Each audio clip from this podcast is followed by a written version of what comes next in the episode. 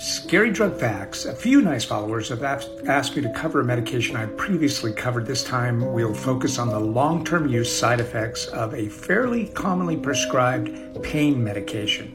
What's the medication? Tramadol. Tramadol is an opioid. It is prescribed to treat moderate to severe pain. While it can be effective in mo- monitoring pain for a short term, it is not intended for long-term use. There are six main side effects that you need to be aware of with long-term use. I'm going to cover all six of them here. Pay attention to number six. You're really going to want to hear about that one. Here we go. The first is dependency on the medication, leading to addiction, which then can have withdrawal symptoms as well as number two. Gastrointestinal issues, respiratory depression, serotonin syndrome, and number six, cognitive issues like memory loss and confusion.